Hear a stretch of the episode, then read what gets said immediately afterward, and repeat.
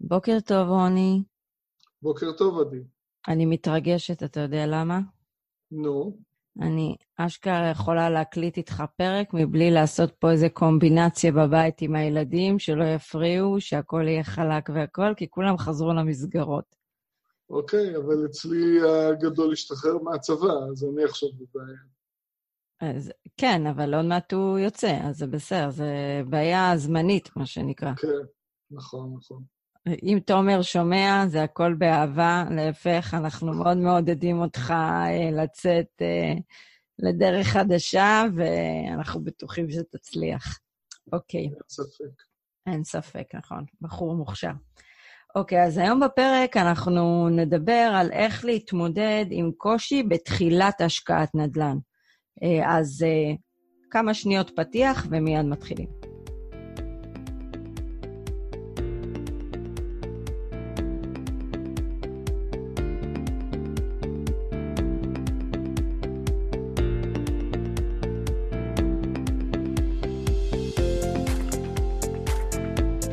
אוקיי, רוני, אתה יודע, אחד הדברים היותר אה, קשים למשקיעים מתחילים להכיל, זה אם ההשקעה לא מתחילה ברגל ימין. וזה קורה המון, אגב. אה, השקעת נדל"ן היא, היא לפעמים פשוטה והכול הולך חלק, ולפעמים היא טיפה, אה, אולי, אתה יודע, יכולה להתחיל ברגל שמאל, אבל זה לא אומר שהשקעת הנדל"ן חלילה לא טובה. זה נקודה שהיא מאוד מעניינת. הרבה פעמים אני שומע משקיעים אומרים, אני רוצה לראות את ההשקעה עובדת, מניבה הכנסות, ואחרי זה אני אתחיל לחשוב קדימה על השקעה. בעצם הם כאילו מחליטים להשקיע בנדל"ן, אבל בהתחלה הם סקפטיים. וזה די מצחיק, כי בעצם אם הם היו קונים דירה באיזה חור בישראל, אה, שהוא מוצב שם בהיצע אדיר של דירות, אני לא בטוח שהם היו מרגישים את התחושה הזו, אבל כשמדובר בחו"ל, אז פתאום אה, יש את החששות האלה, כי ישראל זה המקום הכי בטוח בעולם. ברור. כן, אז אה, ככה, אז החשש הראשון זה להשלים את הרכישה.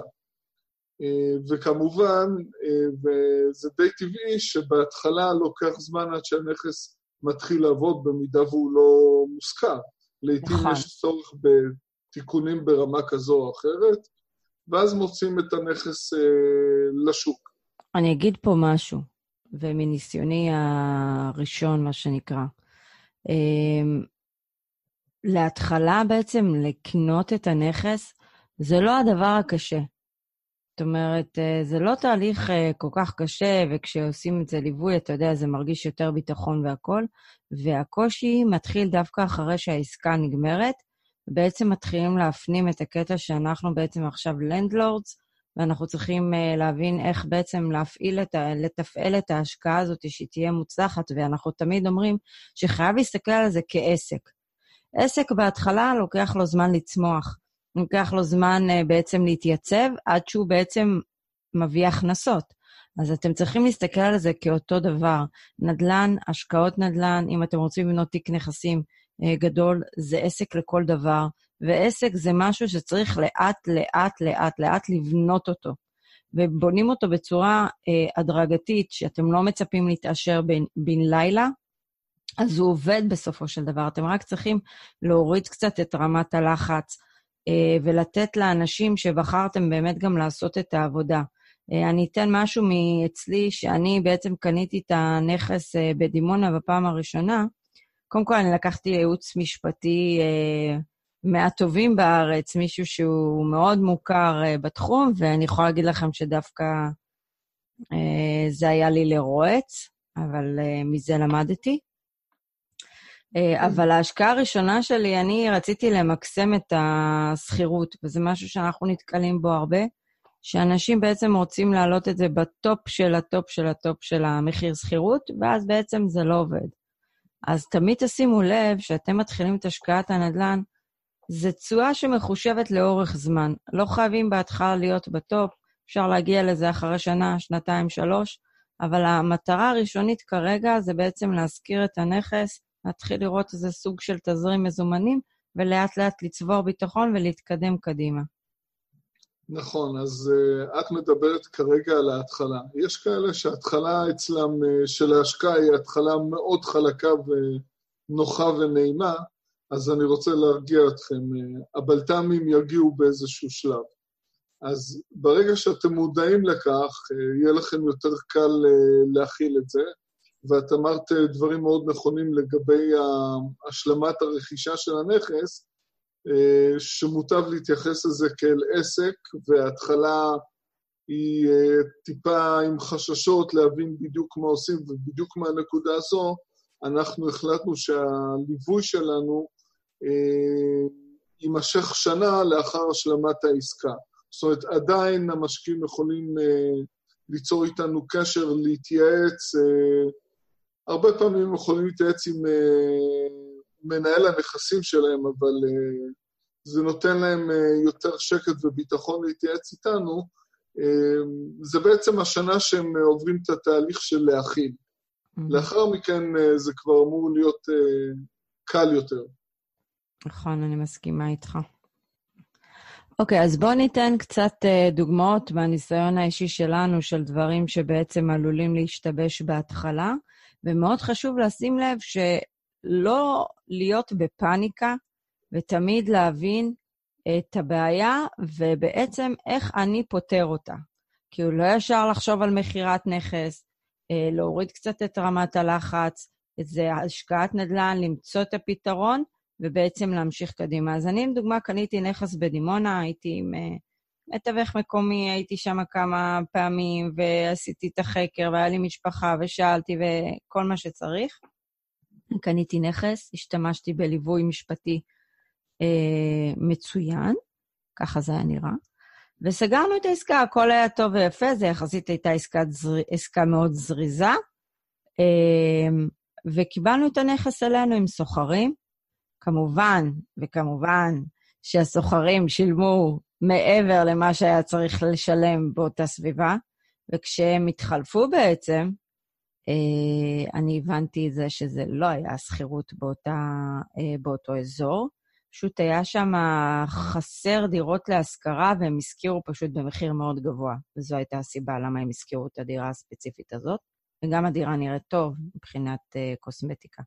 אז אוקיי, אז הבנתי, אז הפעם הראשונה הייתי צריכה להכיל את זה, שבעצם אחרי חודשיים אני רואה שאין לי סוחר. הורדתי את השכירות, והזכרתי את הנכס, והבנתי שזה לא השכירות מה שאמרו לי, אז אני חטפתי ירידה במה שנקרא בשכירות, ולא ירידה קטנה, אני הייתי צריכה באמת אה, אה, לקצץ כמעט 500 שקלים, ושם הבנתי אה, את החשיבות של בעצם אה, לחקור יותר את כל הנושא של השכירות באותה סביבת נכס. אגב, חשוב לציין, לא היה לי אותך באותה תקופה שבעצם אתה, זה שהתחלת לעזור לי עם כל הנושא בנדל"ן, הייתי עם עצמי לבד, וגם אני הייתי בשיטה של פעם, אה, מחשבים תשואה לפי מורידים חודשיים, וזה התשואה האמיתית של הנכס. טעות לחלוטין, מה שנקרא. ואיפה מצאתי את המידע הזה? כמובן באינטרנט, אה, מידע פשוט אה, לוקה בחסר. אה, כן. חשוב לציין שהשקעה בנדל"ן זה לא מדע מדויק, זה, זה השקעה שהיא מאוד דינמית ותלויה במשתנים רבים, זה תלוי במגמת שוק, תלוי בכלכלה, תלוי בהיצע וביקוש נכסים, תלוי בריבית המשכנתאות בשוק, וזה משפיע על מחירי הנכסים וגם על השכירויות. אה, אני אתן אה, דוגמה מאוד פשוטה. אני אה, ב-99' קניתי דירה במרכז לונדון, מיקום סופר מרכזי. תתארו לכם דירה, אנחנו לא, לא יכולים להשוות את לונדון לתל אביב, אוקיי? אבל אני מדבר על מרכז לונדון.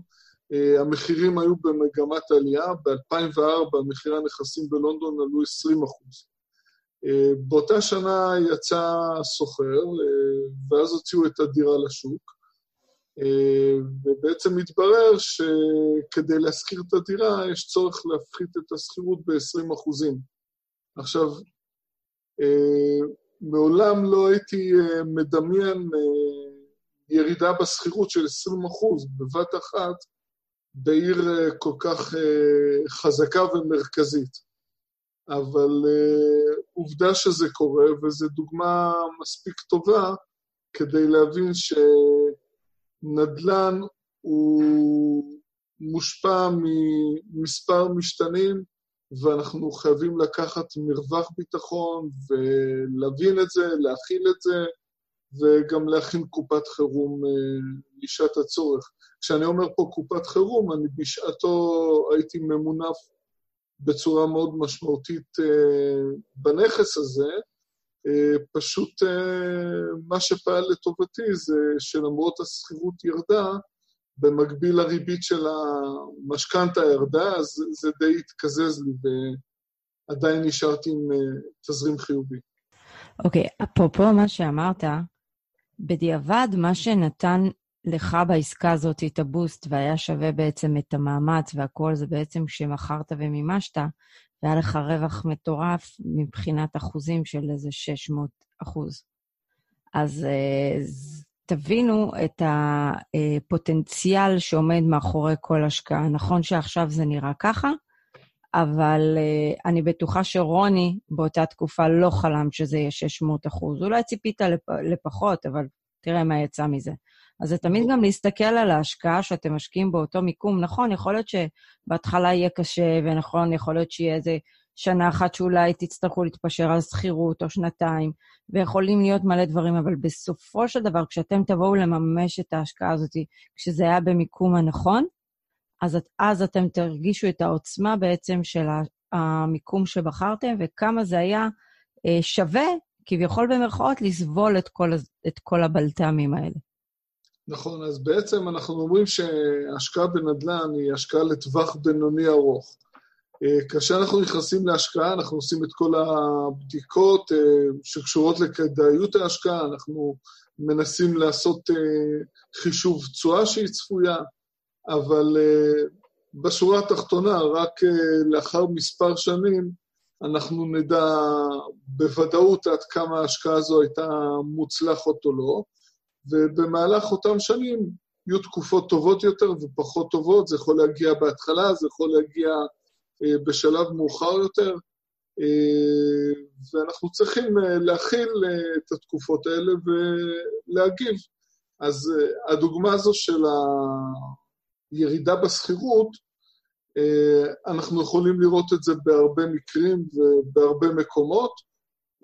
מחשבים תשואה לפי שכירות מסוימת, הנכס יוצא לשוק, הוא יכול להיות פתאום מושכר במחיר גבוה יותר, או במחיר נמוך יותר.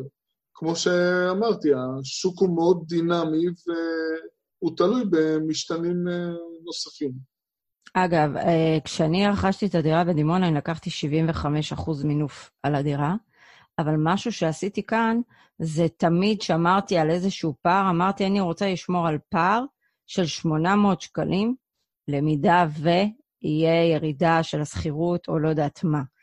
אז אה, זה היה היתרון שהציל אותי, אני עדיין בתזרים חיובי גם היום, שזה אה, מן הסתם משהו שמאוד עזר לי. ועוד דבר שמאוד חשוב, אני משאירה את ההשקעה הזאת, קודם כל כי מאז אה, שתמכרתי את זה נכון, הדירה לא עומדת ריקה, בכלל. זה דבר אחד. אה, ואני בודקת את הסוחרים שלי מאוד טוב. אגב, כולם לדעת שבמדינת ישראל כיום אפשר לבדוק את הסוחרים את האשראי שלהם. זו בדיקה שעולה כסף, אבל תדעו שהיא קיימת, אז אם אתם הולכים להכניס סוחרים פה בארץ, אה, תעשו קרדיט סקור, תבדקו אותם, זה סך הכל עולה אה, כמעט אה, 130 שקלים, שווה את הבדיקה. אבל אה, דבר שחשוב בנושא הזה זה הנושא של המימון. אה, המימון שלי היה כל כך זול, הוא נורא זול, אז חבל לי למכור את הדירה הזאת, לממש אותה.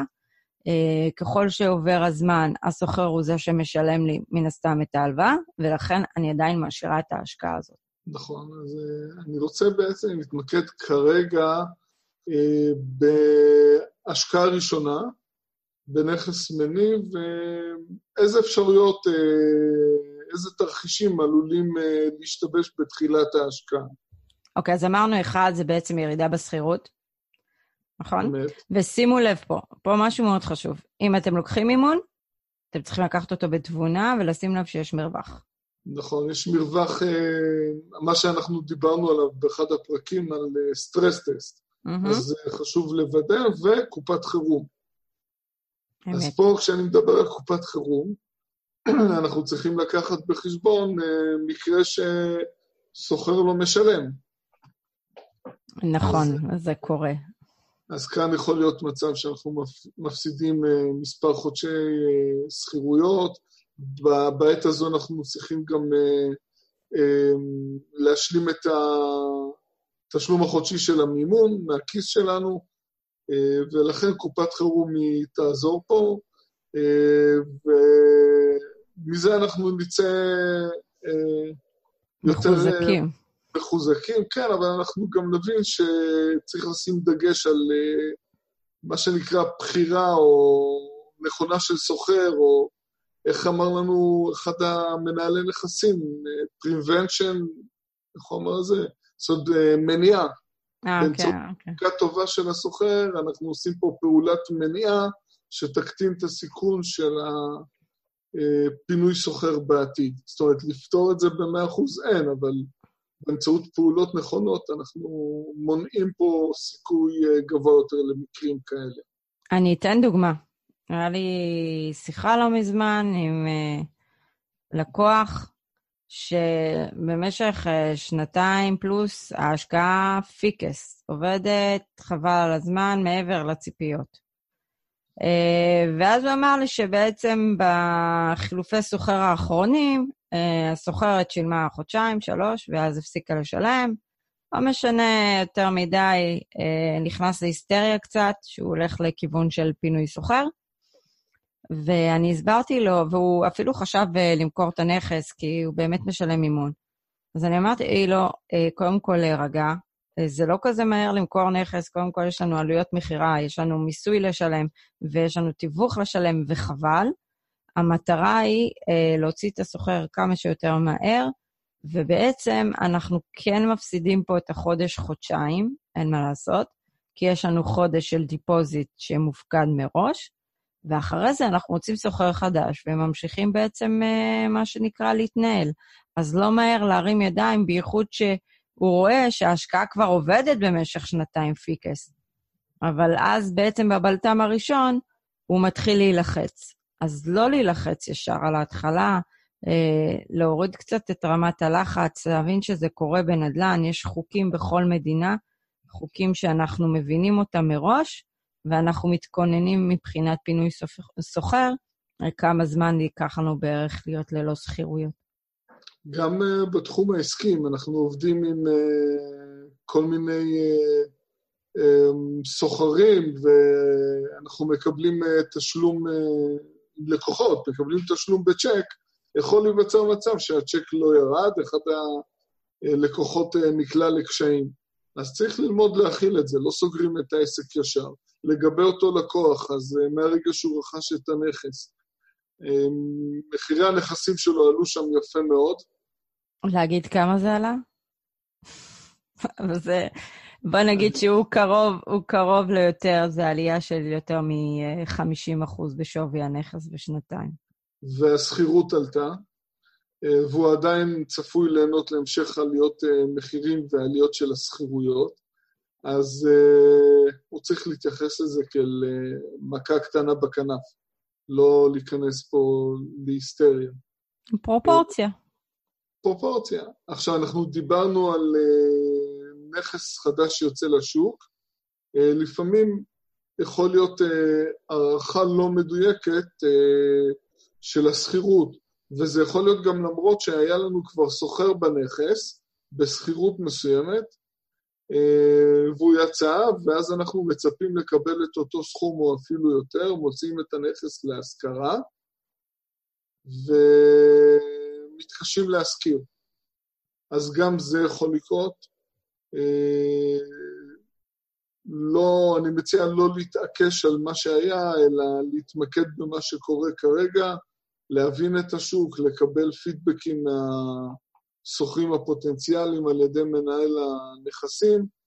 אה, קודם כל להבין שמנהל הנכסים אה, פועל בצורה נכונה, כי יש מקרים שמנהל הנכסים לא משווק בצורה נכונה, ואז האשמה היא בו.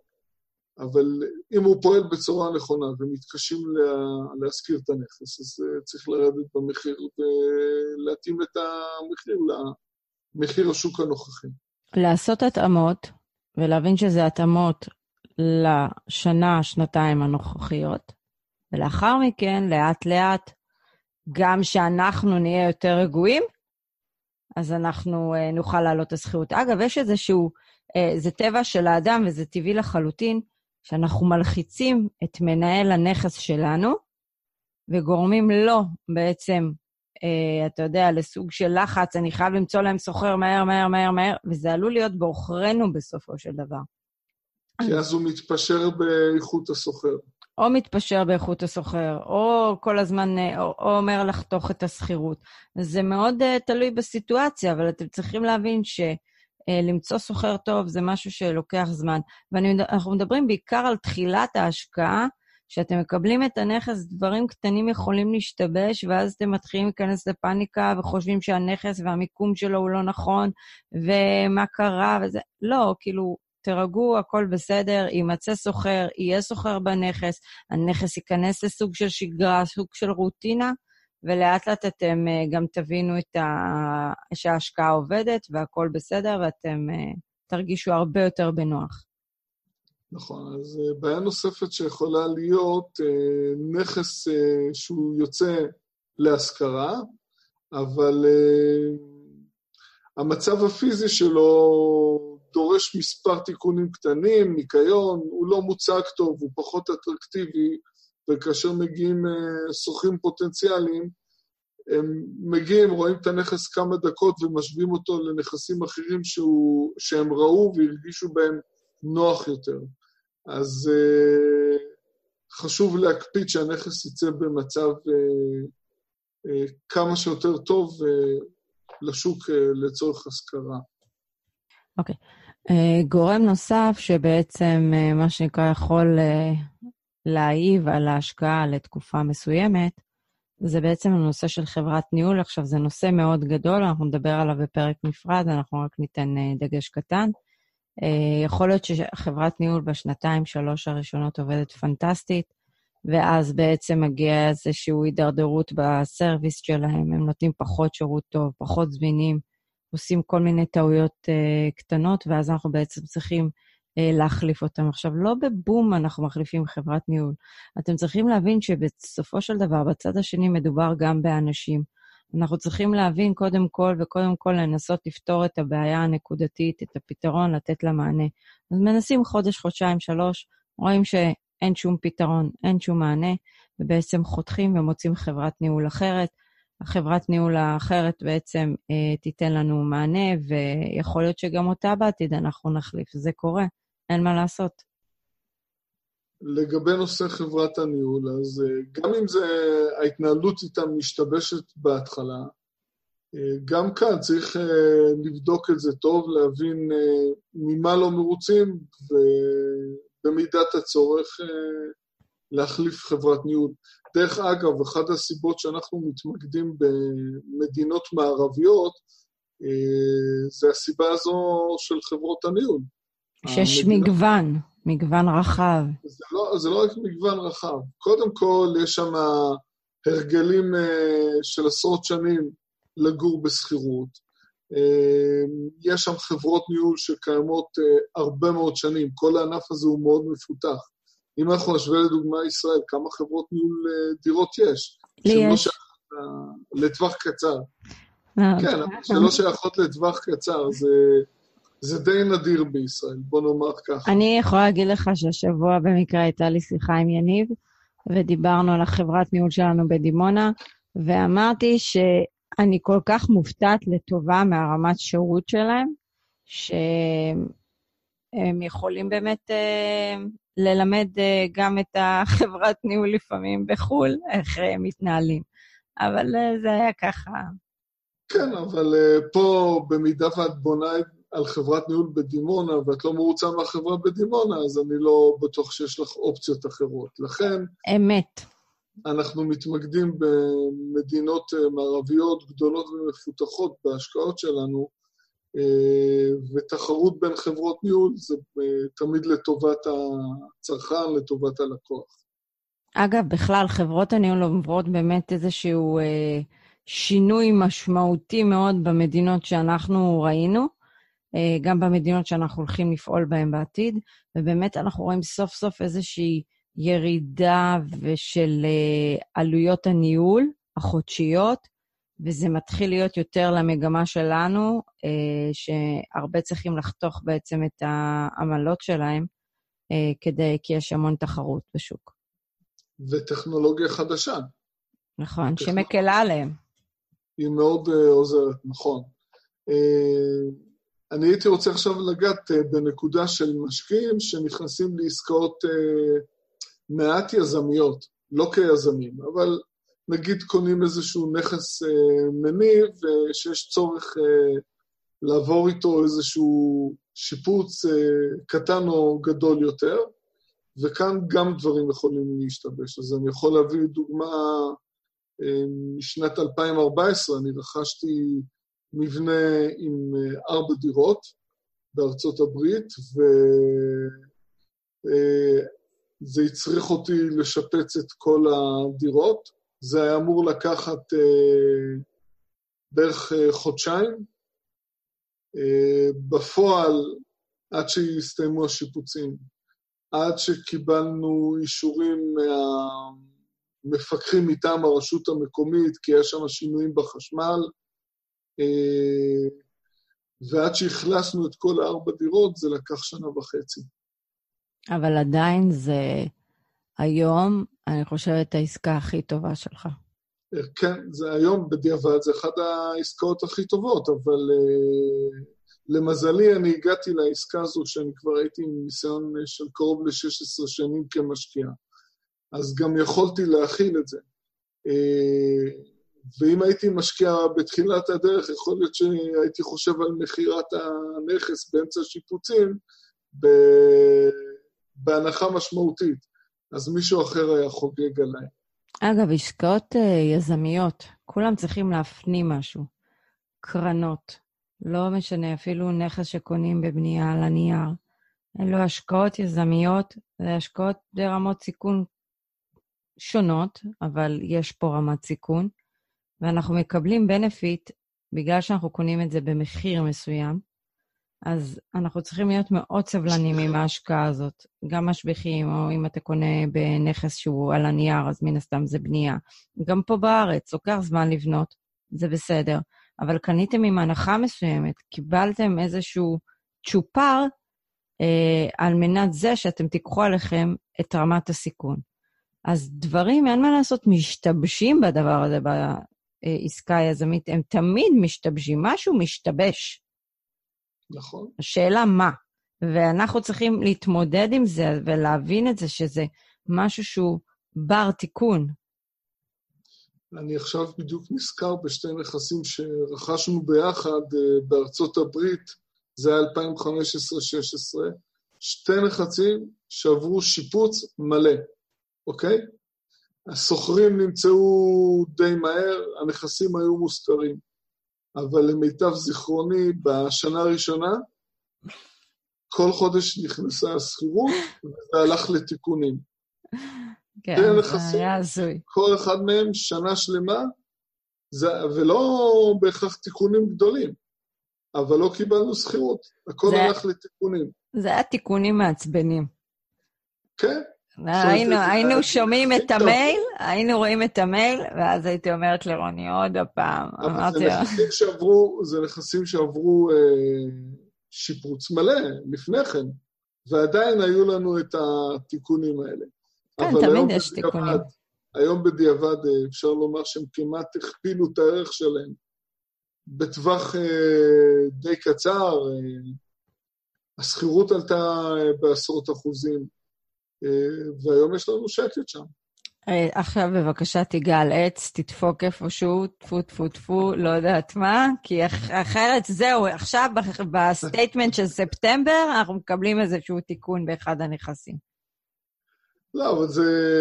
מה שאני רוצה לומר פה בעצם, שגם אם נכס עובר שיפוץ, שלא מדובר בנכס חדש מהקבלן, אה, עדיין יכולים להתגלות כל מיני דברים בהמשך שצריך לתקן אותם.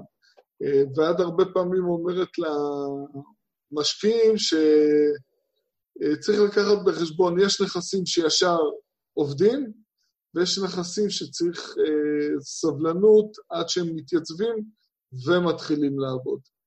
נכון, וכשהם מתחילים לעבוד זה מה שנקרא פנטסטי. כולם נכון. מרוצים, אבל מה לעשות שלא הכל תמיד ורוד. אוקיי, עוד uh, נקודה שאנחנו צריכים להתייחס אליה. כיום אנחנו מדגישים את ההשקעה בעיתוי מסוים.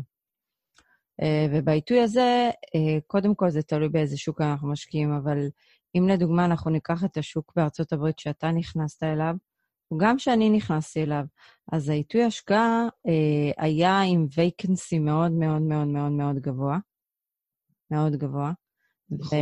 ואתה, לקח לך גם זמן להפנים את זה שאתה צריך לעשות איזושהי התאמה.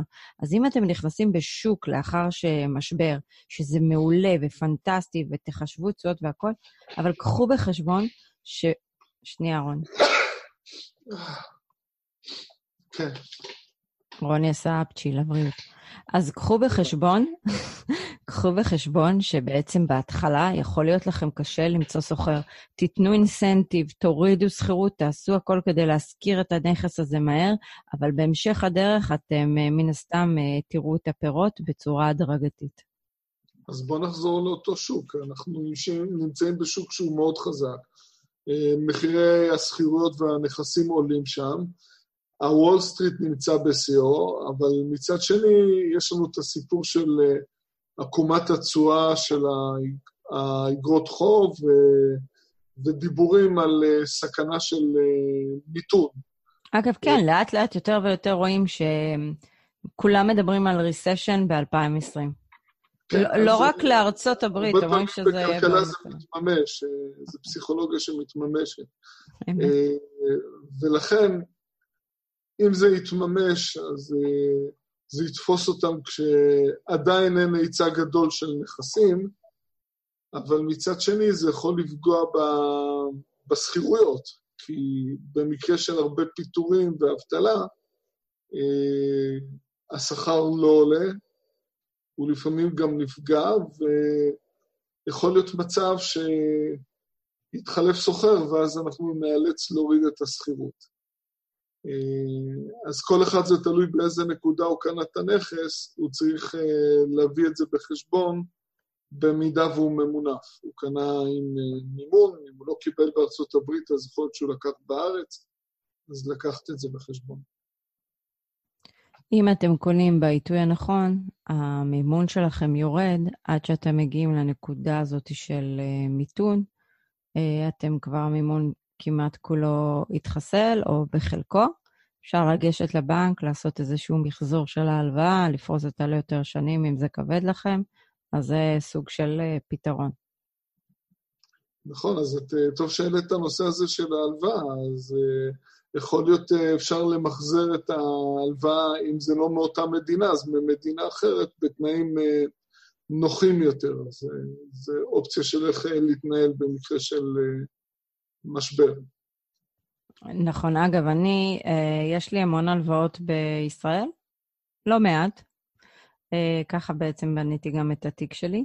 וכשאני אה, בעוד חצי שנה יוכל, אני אתחיל בעצם תהליך של קבלת מימון באנגליה, אני אכסה את ההלוואות אולי בישראל, כי...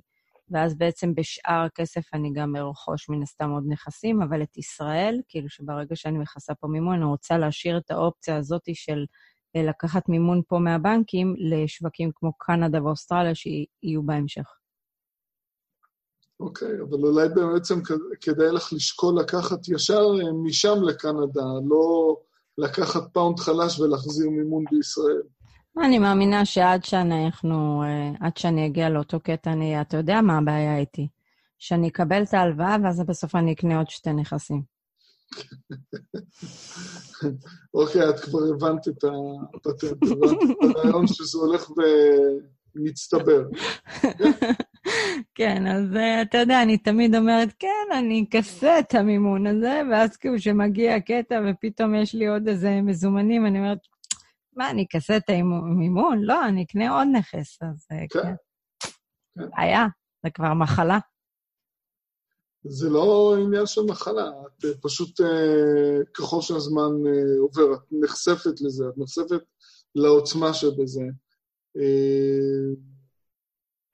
אנחנו רואים היום, אולי ישראל היא נראית כלפי חוץ הכלכלה הכי חזקה, אבל אה, חשוב לזכור שאחוז מאוד גבוה בעוצמה של הכלכלה פה מושתת על ענף ההייטק.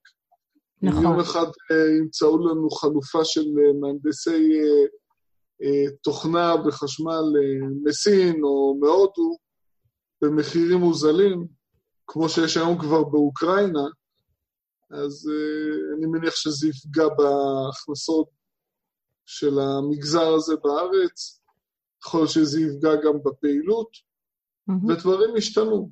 ככה זה בכלכלה, זה גלגל. אין ספק שדברים השתנו כאן. אה, אגב, בגלל זה יש לנו המון קהל לקוחות שהוא מהייטק, וכולם תמימי דעים בנושא הזה שהם חייבים לדאוג לרשת ביטחון עד גיל מסוים. זה די, די קבוע אצל כולם. אוקיי. אוקיי, נושא נוסף שאנחנו צריכים לשים לב אליו, אה, זה בעצם, אנחנו בונים תיק נכסים גלובלי, אז רוב ההכנסות שלנו יהיו במטח. ולכן אנחנו צריכים לשים לב לשער החליפים, אנחנו יכולים לקנות אותו היום במחיר X, ועוד שנה, שנתיים בעצם המחיר יורד. הכל, הכל טוב שזה עולה, אנחנו כרגע מדברים על הקושי וזה, ואיך להכיל את זה שזה בירידה. אז כשאתם בעצם בונים איזושהי תוכנית אסטרטגית, חשוב מאוד לציין שעל זה, את, על היעד שאתם קובעים, אתם מוסיפים 25 אחוז. היעד הזה, לפחות, כדי שיגדר אתכם מפני נפילה של השער החליפין. רוני, תן דוגמה, לך זה בעצם אה, חתך אה, אחוז די משמעותי. נכון, נכון. אוקיי. בנוסף אה, למה שכבר אמרת, אז אה, אנחנו ממליצים אה, על אה, נכס אחד או שתיים להשקעה בישראל, אה, כדי שייצר לנו הכנסה שקלית ויגדר במידה מסוימת את החשיפה שלנו לשינוי בשער החליפין של המטח. לגבי דוגמה שלי, אני פועל אה, שנים ארוכות אה, באנגליה, בהתחלה ביצעתי מימוש וחזרתי לפעול החל מסוף 2010, תחילת 2011.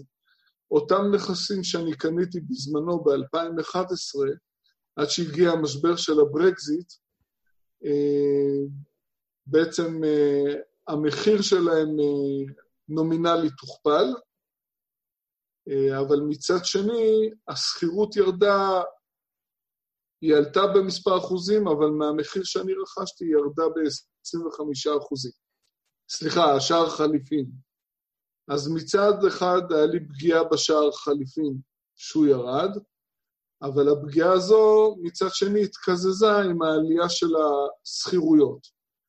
ולכן המרווח ביטחון של עודף אה, בהכנסה החודשית אה, מאפשר לי להתמודד עם הירידה בשער חליפין.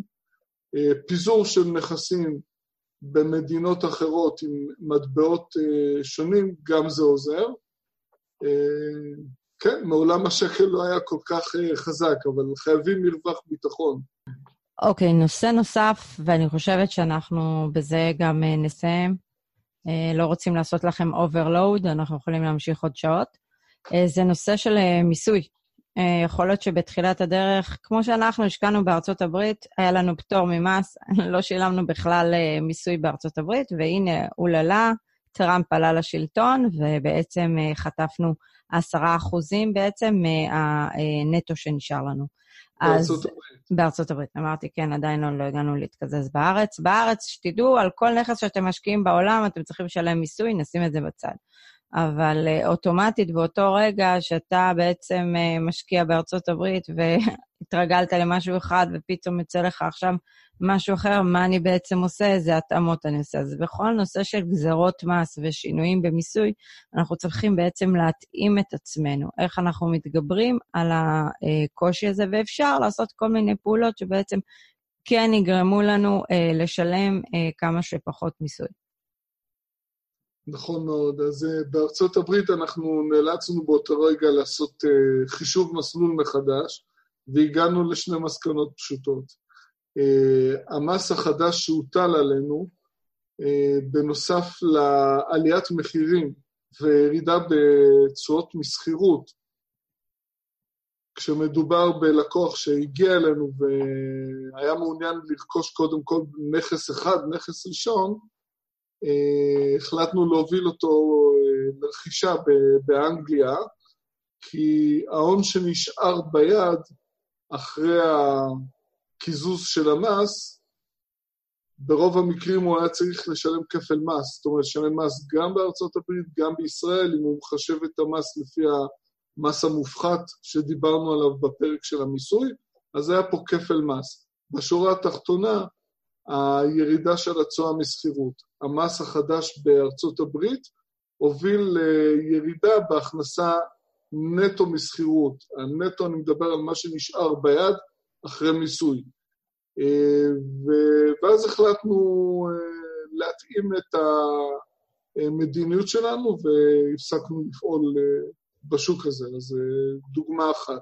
באופן כללי, אנחנו ממליצים על פיזור אה, נכסים על פני מספר מיקומים פיזיים, כך שאם באזור מסוים אה, שלטונות האוצר אה, מחליטים על איזושהי גזירת מס, הרבה יותר קל לנו לעשות התאמה מאשר כל הביצים אה, נמצאים בסל אחד. אגב, אתה יודע שברגע שבעצם מדינה משליכה מיסוי ומיסוי גבוה על זרים, אז זה סימן אדום צאו מפה, מה שנקרא. נגמר. זה, זה בדרך כלל בועה. אה, בוא ניקח את הדוגמה עכשיו של ברלין. היה שם אה, לאורך השנים האחרונות, לפחות מ-2009, עלייה אדירה במחירי השכירות ובמחירי הנכסים, ובאיזשהו שלב הם כבר קיבלו החלטה, אני חושב שהם צריכים לחוקק את זה, להקפיא את מחירי השכירויות למשך חמש שנים. אה, אז יש כאלה שהשקיעו בשנה, שנתיים האחרונות, אה, מבחינתם זה יכול להיות אה, פגיעה בטווח הזמן הבינוני בהשקעה. אבל אם הם מפוזרים עם השקעות בעוד מספר מקומות, זה לא נורא. אם כל הנכסים שיש להם הם רק שם, אז תהיה פה פגיעה מסוימת. חשוב לציין, אנחנו לא נגד ברלין, אנחנו לא נגד גרמניה בתור שוק להשקעה, להפך, זה שוק מאוד מפותח. אה, נכון. שוק מעניין. תלוי פשוט מתי נכנסים אליו, זה הכל. אבל יכול להיות שזה מסתדר. זה, זה סיטואציה מסוימת. אנחנו ראינו את זה בוונקובר, שהעלו את המס רכישה לזרים, ואנחנו ראינו את זה באוסטרליה. וגם בישראל, אה, אם אני לא טועה, ב-2015 העלו את המס רכישה לנכסים. ראשון לראשון 2015. ומחר יכולה לקום ממשלה חדשה ותעלה את זה מ-8% ל-10% או 12%. אנחנו פועלים בסביבה עם אה, משתנים שלעיתים מאלצת אותנו לבצע התאמות. וזה חלק מהתהליך, חלק... אה, אני, אה, אני חוזר שוב למשפט הזה, שאת השווית את זה לעסק. Mm-hmm. גם בעסק יש לנו כל מיני משתנים שמאלצים אותנו אה, לבצע התאמות. אתה יודע מה הכי יפה בעסק? השבוע קיבלתי את השומת מס, והסתכלתי על השומת מס הראשונה שלי. איזה הבדל, איזה פערים. אז אם הייתי מרימה את הידיים שלי בתחילת הדרך, כי לא היה כל כך הכנסות, אין מה לעשות, זה עסק. אז איפה הייתי היום? חוזרת למה שהייתי בנקודת ההתחלה? אז זה משהו שאם אתם מאמינים בו, ואם אתם מאמינים בדרך הזאת, אתם צריכים להתמיד, ולאט לאט אתם תראו פירות. זה בטוח, זה תהליך. אוקיי, okay, אז אנחנו uh, בעצם נסיים את הפרק הזה. Uh, חשוב לציין, שבוע הבא לא יהיה פרק. אה, לא יהיה פרק לא יום אה, רביעי ולא יום ראשון אה, עוד שבועיים, אנחנו נצא לאיזושהי הפסקה קלה. אם עדיין לא נרשמתם לערוץ יוטיוב שלנו, תעשו את זה. כל מי שמקשיב ב Spotify, מקשיב ב SoundCloud, תדעו שיש לנו גם ערוץ יוטיוב, אתם מוזמנים להיכנס ולהירשם, לצפות, להגיב, לשתף. אנחנו כמובן נגיב לכל תגובה שם. אתם יכולים למצוא אותנו גם בדף הפייסבוק שלנו. אני הייתי עדי בן אדר דהן. רוני אגה מספר אחד, מה שנקרא, ואנחנו נחזור בעוד שבועיים לעוד פרק בפודקאסט שלנו. להתראות לכולם.